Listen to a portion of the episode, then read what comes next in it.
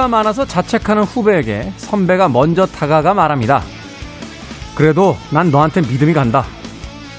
자기가 생각해도 아니었는지 후배가 눈을 동그랗게 뜨고 되묻죠. 네? 저를 왜요? 선배는 대답합니다. 내 믿음이 먼저 가 있을 테니까 네가 따라와봐. 믿음은 준다라고도 하지만 간다라고도 표현합니다. 누군가 믿음직한 모습을 보일 때 믿음이 뒤따라가는 게 당연해 보일 수 있지만요. 가끔은 내 믿음이 먼저 앞서 가보는 건 어떨까요? 김태현의 시대음감 시작합니다.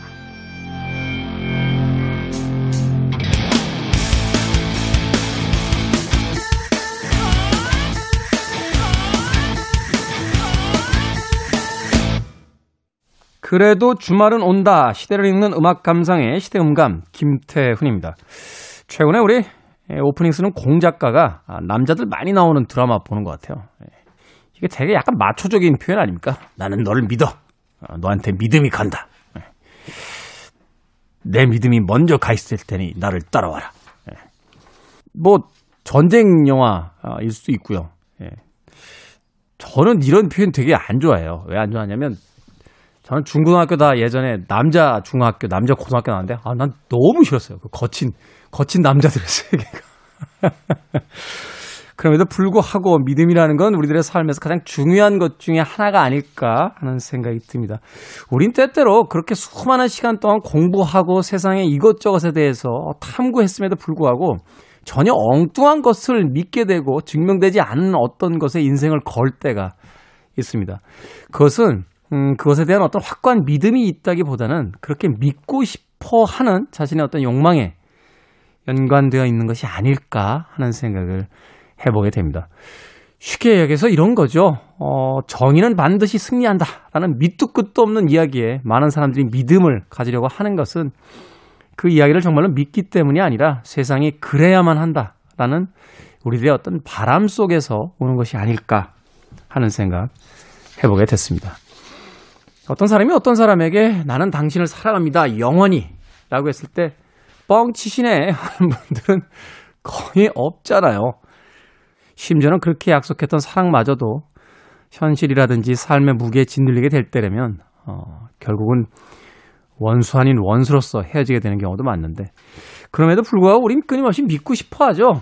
누군가가 누군가를 사랑한다고 할 때 가로 열고 한 1년쯤 사랑하겠습니다. 라고 이야기하는 사람이 없듯이 사랑합니다. 라고 하는 건 영원이라는 어떤 시간을 넘어선 영속성을 그 안에 담고 있는 것인데 그것이 불가능하다는 것을 알고 있음에도 불구하고 그 이야기를 진짜라고 믿어주고 싶고 또 그렇게 믿고 있는 사람들 그것을 통해서 우리는 구원받고 있는 게 아닌가 하는 생각을 해봤습니다. 얘기해 놓고 나니까 멋인데요. 어, 어떤 학파 하나 만들어도 될 것 같아요. 만민 사랑 학파 이런 거. 예? 괜한 짓 하지 말고 하던 짓이나 하도록 하겠습니다. 자, 김태현의 시대 음감, 시대 이슈들 새로운 시선과 음악으로 풀어봅니다. 토요일과 일요일, 일라디오에서는 낮 2시 5분, 밤 10시 5분 하루에 두 번 방송되고요. 한민족 방송에서는 낮 1시 10분 방송이 됩니다. 팟캐스트로는 언제 어디서든 함께 하실 수 있습니다. 자, 믿음은 준다라고도 하지만 간다라고도 표현한다. 오케이 고. 네, 좋아 가는 거야. 팀의 Here It Goes Again 듣습니다.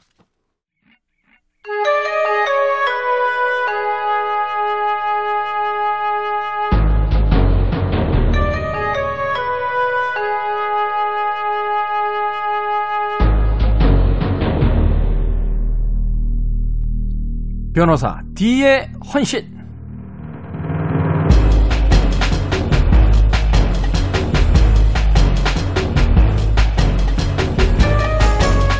모르는 게 약이다 라는 말이 맞을 때도 많지만요. 아는 것이 힘이기도 합니다. 오늘의 괴로움 때문에 모른 채 눈 감고 넘어가서는 결코 내일의 답을 찾을 수 없을 테니까요. 우리 시대 주목해볼 사건들을 만나봅니다. 변호사 D의 헌신 도진기 변호사님 나오셨습니다. 안녕하세요. 안녕하세요. 도진기입니다. 변호사님은 올해 계획 어떤 게 있으십니까? 계획이라기보다 목표 같은 건데요. 목표. 예, 올해는 마지막으로 제가 추리 소설가로 좀 떠보자 게 목표입니다. 이미 뜨신 거 아닙니까? 아닙니다. 욕심이 과하신 거 아닙니까? 예? 올해는 기필코 에드가 람포 상을 받아버리고야 말겠다. 이- 이런 느낌이신 건가요? 예, 뭐 상까지는 못 받더라도 상보다도 이렇게 대중들의 네. 그좀 관심을 받고 싶다는 거죠. 어찌됐건 올해는 네, 도진기 변호사님이 또 도진기 작가님으로서 또 자리매김하는 또 한 해가 되길 바라보도록 하겠습니다. 예, 감사합니다. 네, 에드가 람포상도 꼭 받으시길 예. 바라겠습니다. 자, 우리 시대의 사건 이야기 변호사 뒤의 헌신 오늘 만나볼 첫 번째 사건 이야기는 어떤 사건입니까?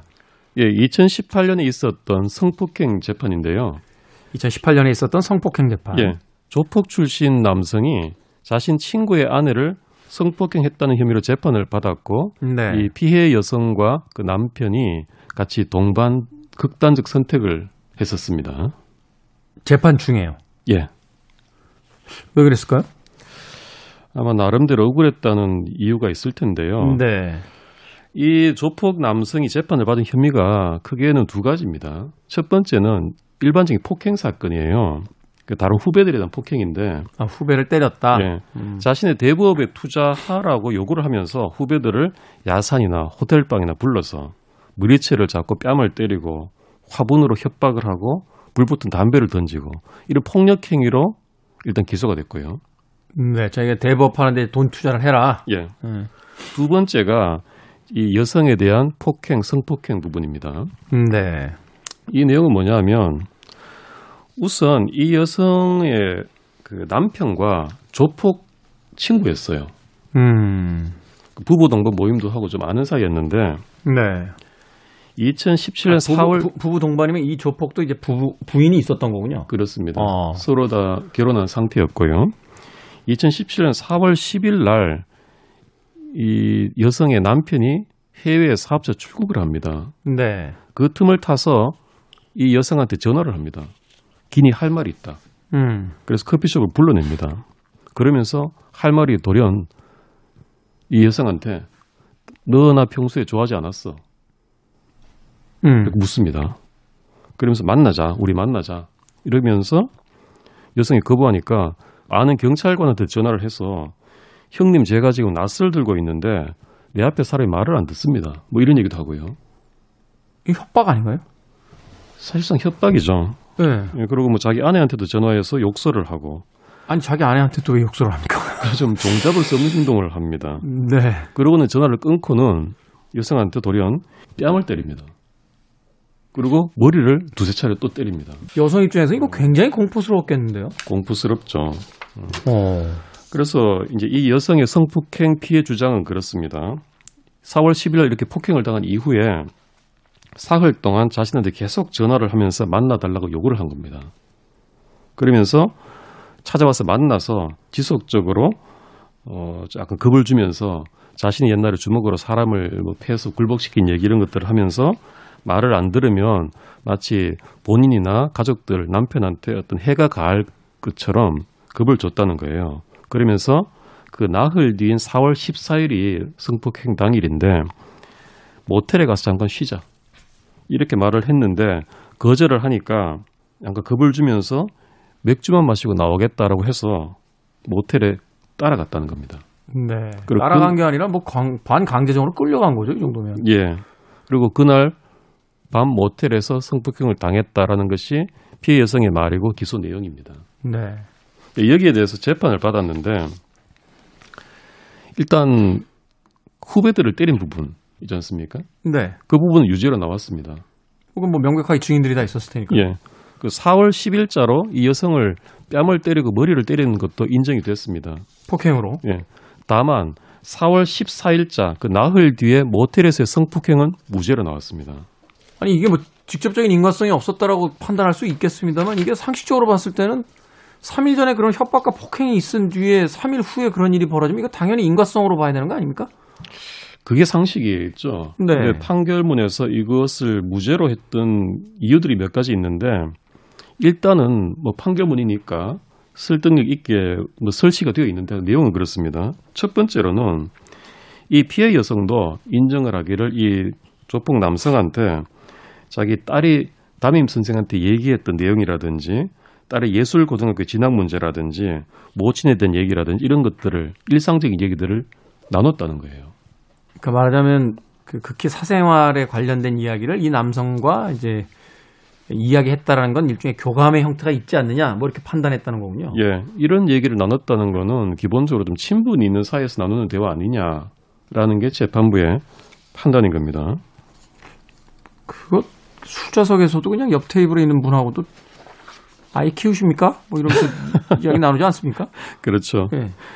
그다음에 또 하나의 이유는 4월 10일부터 성폭행을 당하기까지 나흘간 거의 이 남자를 매일 만나면서도 감금을 당하거나 한 적은 없었다는 거예요. 그러면서 수사기관에 신고를 하지도 않았고 해외에 가 있는 동남아에 있던 남편한테 지속적으로 연락을 하면서도 이런 협박 사실을 한 번도 알리지 않았다 라는 겁니다. 아니 뭐 성인지 감수성까지는 제가 모르겠습니다만 이건 좀 너무 남성적 시각인 게 이게 사람이 극단적인 어떤 공포와 혼란에 빠지면 일단은 판단이 잘 서질 않으니까 판단이 완벽하게 설 때까지는 행동을 유보하게 되잖아요. 예. 그러니까 겁을 잔뜩 집어먹은 상황에서 내가 이걸 경찰이라든지 공공기관에 신고했을 때 벌어질 어떤 추후에 어떤 그 사태라든지 쉽게 얘기해서 경찰에다 바로 이야기를 했더라고 해서 경찰이 이 사람을 바로 구속시킬 것도 아니고 그러면 이제 여, 여파가 있다라고 생각을 할 거고 또 남편한테 또 이야기했는데 또 남편 입장에서 그 사람이 전화했는데 왜 나갔냐부터 시작해가지고 뭐 또 오만 소리 다 들을 수 있을 테니까 여자들 입장에서는 이게 상당히 되게 복잡해질 수 있는 그 혼란스러운 상황인 건데. 그렇습니다. 해석의 여지가 있죠. 근데 이것을 재판부는 무죄의 근거로만 본 겁니다. 또 하나는 이 여성의 진술 내용이 협박 내용이 도대체 뭔지 구체적인 진술이 없다라는 거예요. 그리고 남편이 4월 14일 날 귀국을 앞두고 있었는데 이날 밤에 모텔에 끌려갔었다면 충분히 성폭행의 위험을 예상을 했을 텐데 이 위험을 피하기 위해서 어떤 행동을 했는지에 대해서 아무런 진술이 없다. 이런 내용도 밝힙니다. 글쎄요. 재판부에 계신 분들은 다 공부를 잘하신 분이라서 그런지 모르겠습니다만 이게 지속적으로 어떤 그 위협을 가한 남자가 어떤 상황에다 여성을 밀어붙였을 때 이 여성이 과연 그 합리적이고 상식적인 판단을 할 수 있었겠느냐 여기에 대해서 좀 생각을 해봐야 되는 거 아닌가요? 그러니까 그게 판사들이 흔히 빠지는 함정이거든요. 너무 공부들을 잘하신 분들이라 그래요. 이게, 그럴 수 있습니다. 이런 게 좀 많습니다. 판사들은 그 상황에서 아주 합리적인 하나의 선택지를 제시하고 너 왜 그거 안 했어? 그러니까 못 믿겠어. 이런 식의 판단이 가끔 있습니다. 그러니까 지금 말씀하신 대로 그런 부분이 좀 문제가 있는 거죠. 너무 머리로만 생각하는 겁니다. 그리고 이제 그 다음 이유가 좀 아마 컸던 것 같은데요. 네. 모텔에 가기 직전에 신랑한테 이 여성이 메시지를 보냅니다.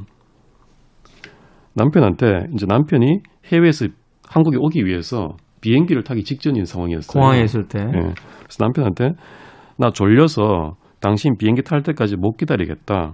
먼저 잘 테니 조심해서 와라. 이런 메시지를 보내고 모텔에 갔다는 겁니다. 음. 그 이게 좀 의심스럽다라는 거였고요. 그다음에 좀 결정적이었던 게 모텔 주차장에 CCTV 화면이 있습니다. 네. 거기에 보니까 둘이 가는 모습이 전혀 이렇게 겁먹은 듯한 그런 모습이 아니라 일상적으로 들어가더라라는 겁니다. 그 감정 연기가 보이나요, 그게? 판사가 이 판결문을 보면 피해자의 모습이라고 보기에는 지나치게 자연스럽다 이렇게 썼습니다.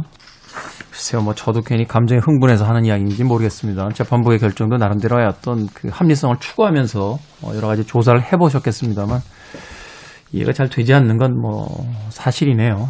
네. 예, 그리고 나서 어떤 방향으로 이제 이 사건이 비극적으로 흘러가게 되는 겁니까? 예. 마지막에 재판부가 의심했던 것이 사후 정황입니다. 남편이 귀국해서 집에 들렀다가 한 시간 뒤에 장례식장으로 떠났는데 그때도 남편한테 성폭행 사실을 말을 안 했다는 거예요. 그리고 장례식장에 갔다가 돌아온 다음에야 남편한테 얘기했다. 그런데 이 남편과 이 피고인 남성과 비교를 해보면 둘이 같은 조폭의 출신인데 위상이 비슷했고 오히려 이 피고인이 남편한테 무릎을 꿇고 빌었던 적이 있을 만큼 오히려 남편이 조금 더 높았다 이거예요. 남편의 어떤 물리적인 파워라든지 그 조직 내에서의 어떤 서열 관계에서 좀 더 높은 사람이었다. 예. 그런데 이렇게 겁을 먹었을 것이냐 또 남편한테 그러면 당연히 얘기를 했으면 됐을 텐데 왜 안 했었냐 이런 것들을 의심을 한 거예요 재판부는. 음. 그리고 경찰 수사를 받을 때 이렇게 협박을 당했으면 메시지 한번 봅시다라고 하니까 삭제됐습니다라고 얘기했다는 거예요. 음. 그래서 이런 점들을 보니까 성폭행을 당했다고 보기에는 좀 증거 부족하다라고 해서 무죄를 했습니다. 재판부의 고민도 있긴 있었겠군요. 네. 그래서 1심에서 후배들 폭력 부분만 인정이 돼서 1년 6월의 형을 받고 성폭행 무죄로 판결이 납니다. 그리고 이제 항소를 했습니다. 검찰이. 2심에 가죠. 예. 그런데 항소심 재판 도중이던 2018년 2월에 이 피해 여성이 음독 자살 기도를 합니다. 억울하다. 예, 그러다가 이제 살아나긴 했습니다만 억울하다는 거였죠. 그런데 바로 한 달 뒤인 2018년 3월 3일 이 피해 여성과 그 남편인 부부가 캠핑장에서 같이 동반해서 극단적인 선택을 하- 하고 맙니다. 억울하다면서. 음. 이 이후에 항소심 선고가 있었는데요. 네. 똑같이 성폭행은 또 무죄가 나옵니다.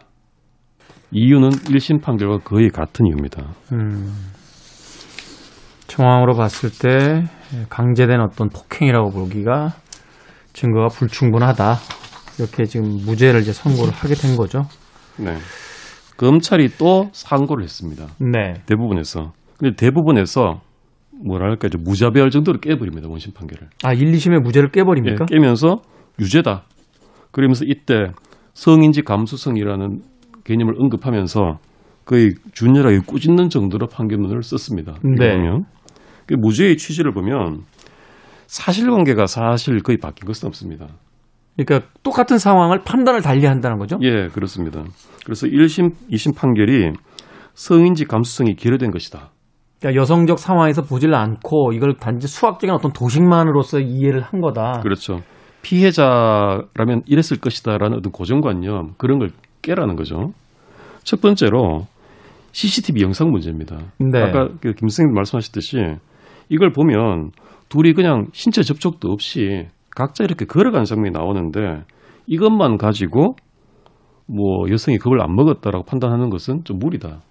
그러니까요. 그게 뭐 표정이 다 보였을 리도 없고, 그 다음에 갑자기 안 들어가겠다고 막, 뭐, 이- 이런 모습을 이제 보여줘야지만 이게 과연 강제성이냐, 이렇게 볼 수는 없다. 이렇게, 이렇게 판단을 한 거겠죠. 그렇죠. 사람이 겁을 먹고도 얼마든지 그런 장면이 나올 수 있는 거거든요. 그렇죠. 어. 그 다음에 1, 2심 판결이 의심했던 게 뭐냐면 남편한테 모텔 가기 직전에 졸려서 못 기다리겠다. 먼저 잘 테니까 조심해서 와라. 메시지를 보낸 건데 이것도 재판부가 보기에는 이 피해자의 집하고 모텔이 매우 가까운 장소에 있었답니다. 네. 그렇다면 이게 모텔에 가기로 한 상태에서 이 메시지를 보낸 거라고 단정 못 한다.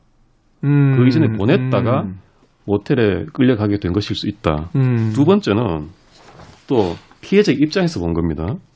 늦은 밤에 이렇게 피고인의 협박으로 단둘이 만나는 상황에서 이걸 남편한테 알릴 수 없는 노릇 아니냐. 그렇죠. 이게 성질 급한 남편들 같은 경우는 아내가 어떤 상황인지도 모르고 왜 도대체 그 전에 나가냐고 화부터 내기 시작할 텐데. 예. 오히려 이렇게 보내는 게 자연스럽다라고 합니다. 그럴 수 있을 것 같아요. 그다음에 또 의심을 샀던 것이 경찰 조사 단계에서 4월 10일부터 14일까지의 메시지를 삭제했다라는 것 때문인데요. 네. 이것도 보면 이 여성이 말하기를 이 조폭 남자를 만날 때마다 문자를 전부 지우라고 해서 그 남자가 보는 앞에서 문자를 모두 지웠다고 하고요. 네. 경찰 수사에서 경찰이 아니 그러면 우리가 메시지를 복원할 수 있습니다라고 하니까 바로 휴대폰을 자진해서 제출했다는 겁니다. 음.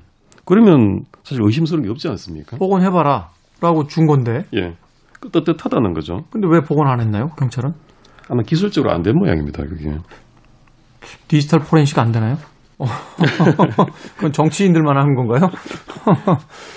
예. 그리고 아까 무슨 딸 얘기라든지 시댁, 어, 자기 친정엄마 얘기라든지 일상적인 얘기는 예전에 뭐 부부 동반으로 만나던 사이였기 때문에 그 사전에 어떤 뭐 또 다른 장소에서 들었던 이야기일 수도 있는 거니까. 예, 충분히 가능한 얘기고 또 그 성폭행 당한 이후에 이런 얘기들을 했던 것이 수치스럽고 무서워서 반응을 하지 못하고 또 이 저 남자의 마음이 어떻게 변할지 몰라서 달랬다라는 얘기거든요. 네. 충분히 그렇다면 이렇게 남자의 비위를 거스르지 않을 의도로 이런 대화를 할 수 있다 라고 판단했습니다. 그렇겠죠. 어. 그리고 남편한테 왜 귀국한 당일 즉시 말안 했느냐라는 것도 귀국하자마자 바로 장례식 간다고 옷만 갈아입고 가는 사이에 꼭 이따 얘- 어떻게 얘기합니까? 예. 이따가 얘기하자고 했을 텐데. 뭐 굳이 그때 꼭 얘기를 해야만 한다라고 볼 수도 없는 것이고 차분히 뭔가 이렇게 상황이 됐을 때 얘기를 하는 게 보통 아니겠습니까? 네. 그래서 남편의 장례식장을 갔다 온 다음에 얘기를 했거든요. 그러면 이게 자연스럽지 않느냐라는 그러니까요. 겁니다.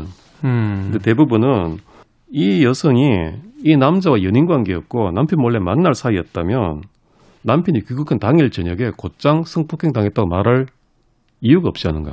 그렇죠, 상식적으로. 예. 예. 먼저 자발적으로 말했다는 것은 진실성이 있어 보인다라는 음. 겁니다. 그래서 이런 이유에서 이 여성의 말은 충분히 믿을 만하고 이 남자의 말은 믿기 힘들다라고 음. 해서 성폭행도 유죄로 하라는 취지로 깨버립니다. 그러네요. 최종적으로 이 조폭 남성은 징역 4년 6월형을 받고 확정이 됩니다.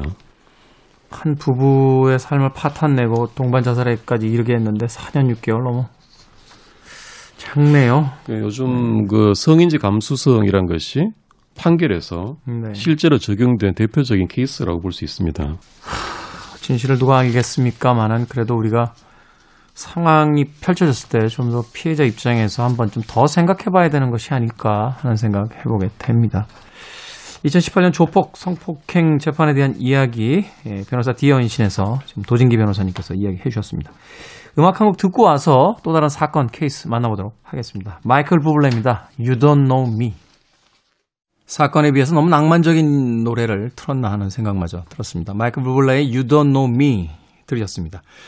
자, 김태현의 시대 음감, 우리 시대의 사건 이야기, 변호사 D의 헌신, 추리 소설가이자 변호사이신 도진기 변호사님과 함께하고 있습니다. 자, 이번에 만나볼 사건은 또 어떤 사건입니까? 예, 이번 말씀드릴 사건은 2차 세계대전 후에 뉘른베르크 그리고 도쿄 전범 재판에 관한 이야기입니다. 전범 재판. 예. 이거 참 유명한 재판이죠. 전쟁에 대한 책임을 이제 묻는 재판이었으니까. 네네. 근데 전범 재판이라는 게 우리 전범, 이 전쟁 범죄 아니겠습니까? 그렇죠. 근데 이 전쟁을 범죄로 본 것이 굉장히 최근 일이에요. 음. 그 전까지는 음, 뭐 정치나 그냥 그냥 전쟁 그 자체로 봤던 건데 전쟁을 범죄로 보고 재판을 통해 처벌하자는 것이 이때 처음 한 겁니다. 누가 도대체 이 그 비상식적이며 반인륜적인 전쟁을 일으키는데 책임이 있느냐 이걸 우리가 규명해야만 한다. 예. 아, 그래서 2차 대전이 끝난 1945년에 국제 협약으로 네. 이 처벌 협정이 만들어져서 여기에 근거해서 국제 재판소가 만들어지고 전범 재판이 실시됐던 겁니다. 전범 재판. 이게 그래 말하자면 이제 인류사에서 최초의 전범 재판이라고 볼 수 있는 거네요. 예, 그렇습니다. 네. 근데 사실 이 전범 재판까지 가기에도 영국의 윈스턴 처칠은 무슨 재판이냐? 적결 처분하자 나치들. 그 옛날 식으로 말하자면 이제 전쟁 진 저쪽 장수들 데려다가 그냥 참수하자다. 예. 뭐 재판까지 가냐 이거를. 예.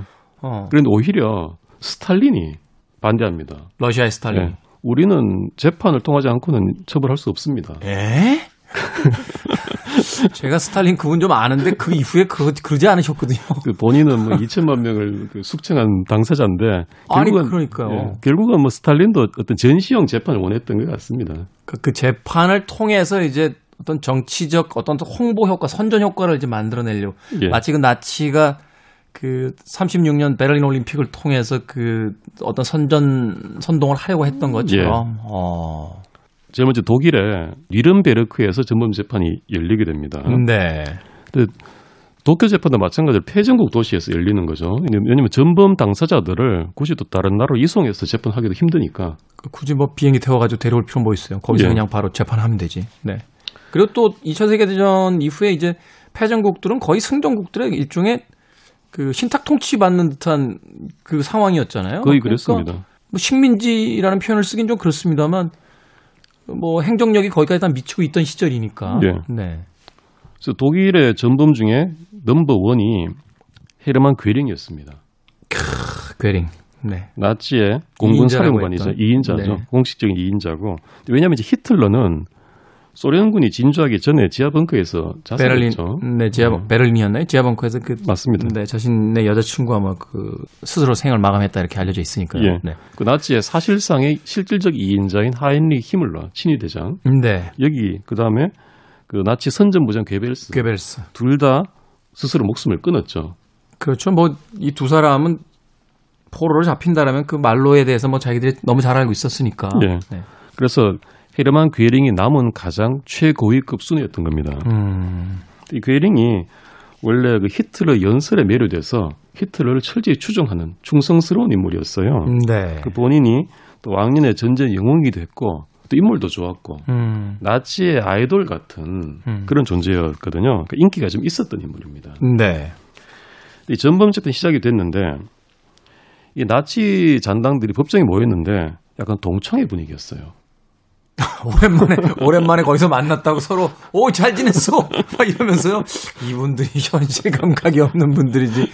예, 뭐 서로 농담도 하고 아주 네. 화기애애하게 뭐 향수도 느끼면서 그 심지어 괴링은 재판을 받을 때 나치 군복을 입고 재판을 받습니다. 말하자면 이제 그 패전국이긴 하지만 이제 군인으로서 대우를 해주겠다. 군사법정처럼 이제 재판을 하겠다. 예. 그 괴링도 그런 자부심이 있었던 사람 같고요. 그 괴링이 재판 도중에 분위기를 주도합니다. 검찰의 기소 내용 중에 허점을 막 짚어내기도 하고 농담으로 막 방청객을 웃기기도 하고 희화해 버리는군요. 이 예. 전범 재판이라는 걸 자체를. 예. 그래서 이 연합국 측에서 괴링의 팬들이 생겨날 정도였어요. 참. 아무리 그래도 그렇지 유태인을 600만이나 학살하고 전 세계인을 그렇게 전쟁의 포화 속으로 몰아낸 인물을 팬으로 추종한다고요? 예, 뭐 그러니까 호감 정도를 느끼는 거죠. 그래서 이를테면 검사가 이렇게 묻습니다. 당신들 나치 독일이 주변 국가에 통고도 없이 선전포고 라이넌트, 없이. 예, 쳐들어간 거 이거 문제 아니냐라고 하니까 괴링이 이럽니다. 미국이 군대를 동원할 때 주변 국가의 허락을 구했습니까? 라고 되묻습니다. 그냥 폴란드 침공할 때 니네 왜 선전포고 안 했냐 이 얘기부터 이제 시작이 된 거군요. 네. 사실 논리적으로는 다른 문제인데 이런 음. 식으로 슬쩍 이렇게 힘을 빼버리는 거죠. 그러니까 이제 궤변을 통해서 이제 아, 상대가 이렇게 내공이 센 사람이 아니면 이제 혼란을 주면서 이제 막 재판 자체를 흔들어 버리는 거군요. 예, 얼핏 들으면 어 뭔가 그럴 듯해 보이는 달콤한 말들인 거잖아요. 바둑에서 용어 중에 흔들기라고 있어요. 어, 엉뚱한 수를 둬가지고 사람이 이제 논리성을 마비시켜 버리는 게 있는데. 예.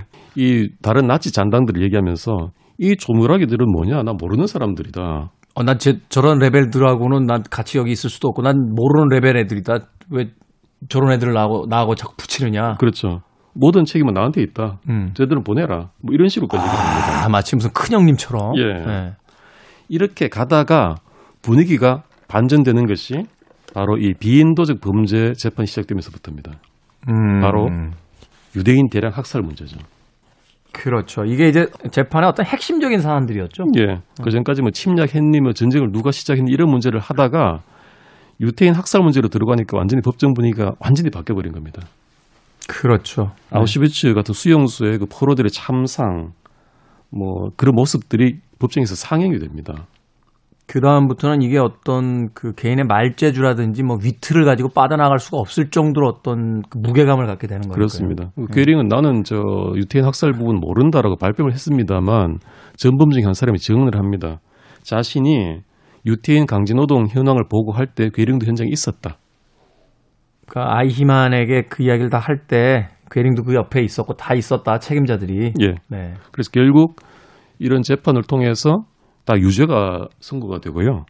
괴링을 포함해서 13명의 사형 선고를 받고 음. 나머지는 종신형, 뭐 20년 금고형 이렇게 받습니다. 네. 괴링이한테 교수형 선고형이 내려지거든요. 교수형이요. 네. 근데 괴링이 죽는 것은 좋다 이거예요. 근데 군대식 총살형을 기대를 했던 겁니다. 명예롭게. 저기는 이제 자기 군인이니까. 예. 어. 근데 교수형이라고 하니까 굉장히 모욕적으로 느꼈답니다. 음. 그래서 사형 집행 전날 친한 미국 헌병을 통해서 손에 얻었던 청산가리 캡슐을 깨물어서 스스로 목숨을 끊습니다. 아니 또 친한 미국 헌병은 뭡니까?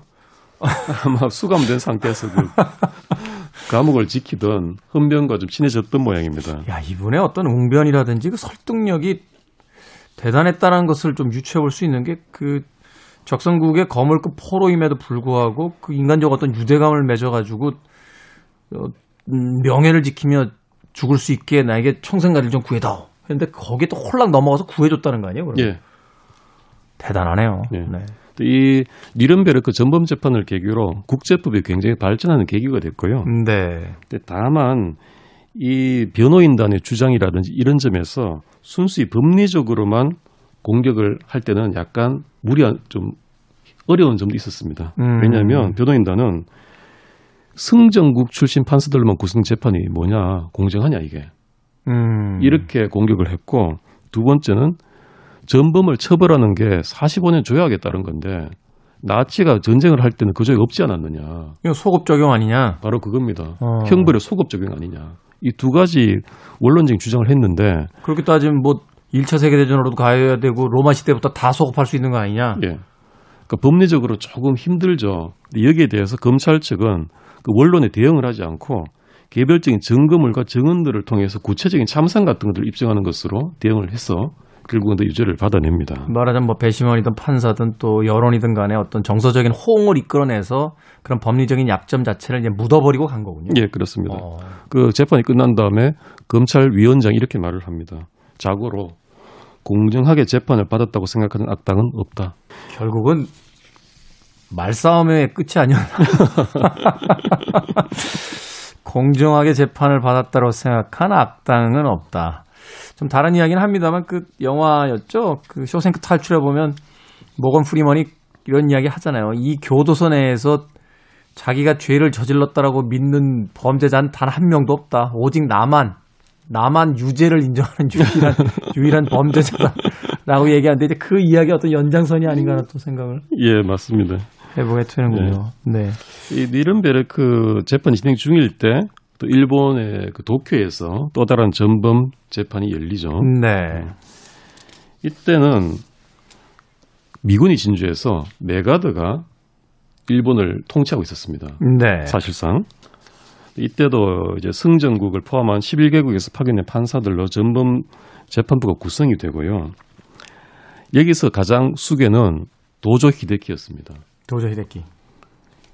태평양 전쟁 당시에 일본 총리였고 모든 전쟁을 지휘한 사람이죠. 음. 이 사람이 거의 뭐 순회였고요. 다만 더 높은 한 명이 빠졌죠. 누구죠? 히로히토. 히로이토. 예, 네. 이랑. 히로히토 1왕이 빠졌습니다. 근데 이게 히로히토 1왕 측에서 빼려고 굉장히 노력을 했습니다. 히로히토 1왕은 온건파인데 강경원자인 군부들이 철저히 천황을 배제시키고 1왕을 배제시키고 기만해서 전쟁을 수행한 것이다. 라고 주장을 했고요. 일본이 사실 뭐 천황이라는 개념을 쓰기도 하고 뭐 일왕으로 불리기도 합니다만 그 전국 시대부터 이렇게 보면 막부들이 거의 정치를 다 휘둘렀지 이제 일왕의 그 어떤 위치는 그냥 하나의 국민 통합을 위한 상징적 인물이지 정치권을 그렇게 많이 행사했던 것 같지는 않은 또 부분, 부분들도 있으니까요. 마- 맞습니다. 상징이죠. 어. 그래서 메가더가 입장에서 보기에도 상징임에도 불구하고 일본 국민들의 그 일왕에 대한 충성심이라든지 이게 엄청나단 말이죠. 그래서 왜 일본 국민들을 전체를 굴복시키기 위해서 배 위로 불러가지고 항복 선언문 읽게 하잖아요. 바로 그겁니다. 어, 어. 예. 그래서 이 일왕을 재판까지 세우면 반발이 너무 심할 것 같다. 너무 일본 자체에 대한 어떤 모욕적인 어떤 행위처럼 보일 예. 것 같다. 어, 그렇다고 또 완전 빼기도 그렇고. 애매하죠. 예, 그래서 히로히토와 메가더가 재판 전에 서로 면담을 합니다. 네. 음. 면담하면서 메가더가 히로히토한테 당신 좀 더 성의를 보여. 라고 주문을 합니다. 네.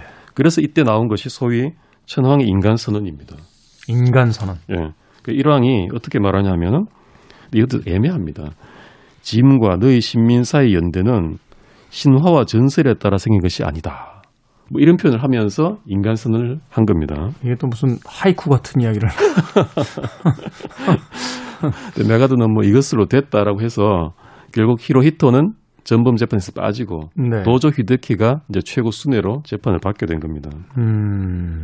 말하자면 이제 군부의 책임으로 돌리고 일왕은 거기에 대한 도의적 책임만을 지게 되는 네.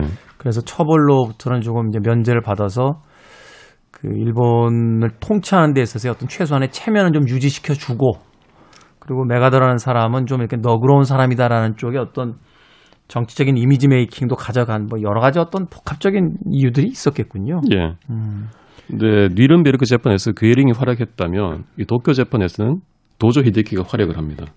이걸 또 활약이라고 봐야 되는지 모르겠습니다. 네, 어떤 일이 벌어지죠? 주역이었다는 의미에서 그렇습니다.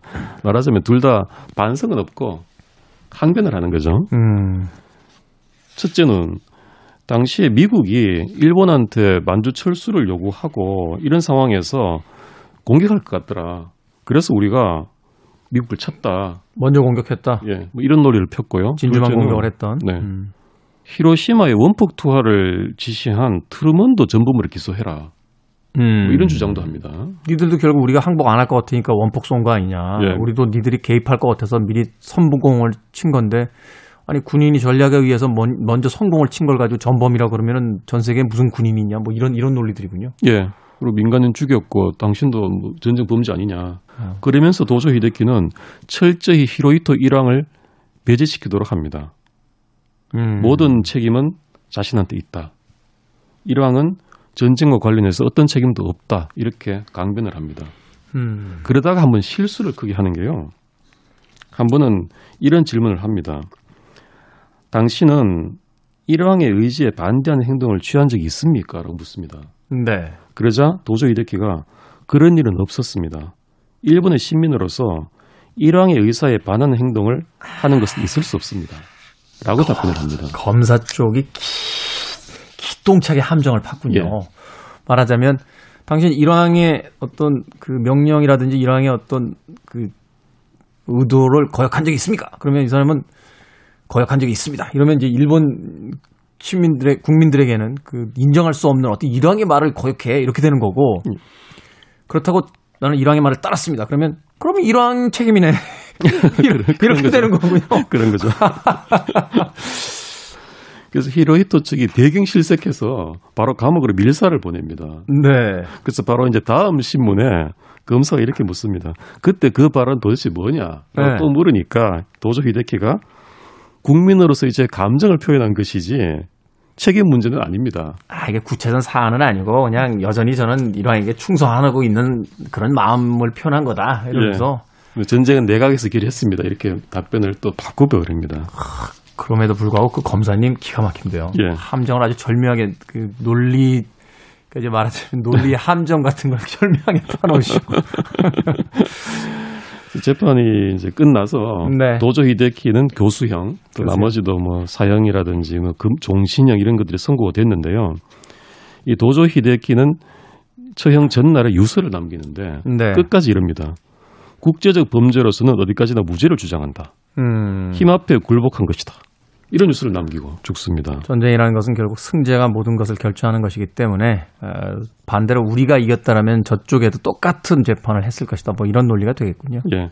근데 니른베르크 재판과 조금 달랐던 점이 도조 히데키가 처형된 다음 날 재판을 기다리고 있던 2차, 3차 다른 전범들 있지 않습니까? 돌연다 석방이 돼버립니다. 사면하죠. 네. 예.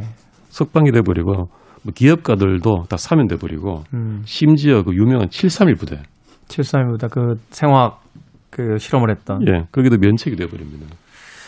이, 그, 이 부분에 대해서 역사학자들이 여러 가지 이야기를 하죠. 어, 말하자면 이것이 그 동양인들에게 주로 이루, 이루어졌던 어떤 그 피해와 범죄들이 있었기 때문에 아, 일본을 통치하기 쉬운 방법으로서 어, 너무 쉽게 사면을 다 해줘버린 것들이 아니야. 이게 만약 유럽이라든지 서양인들에게 이런 범죄 전쟁 피해를 입혔다라면 과연 음, 연합군이 이런 형태의 어떤 사면을 했을 것이냐.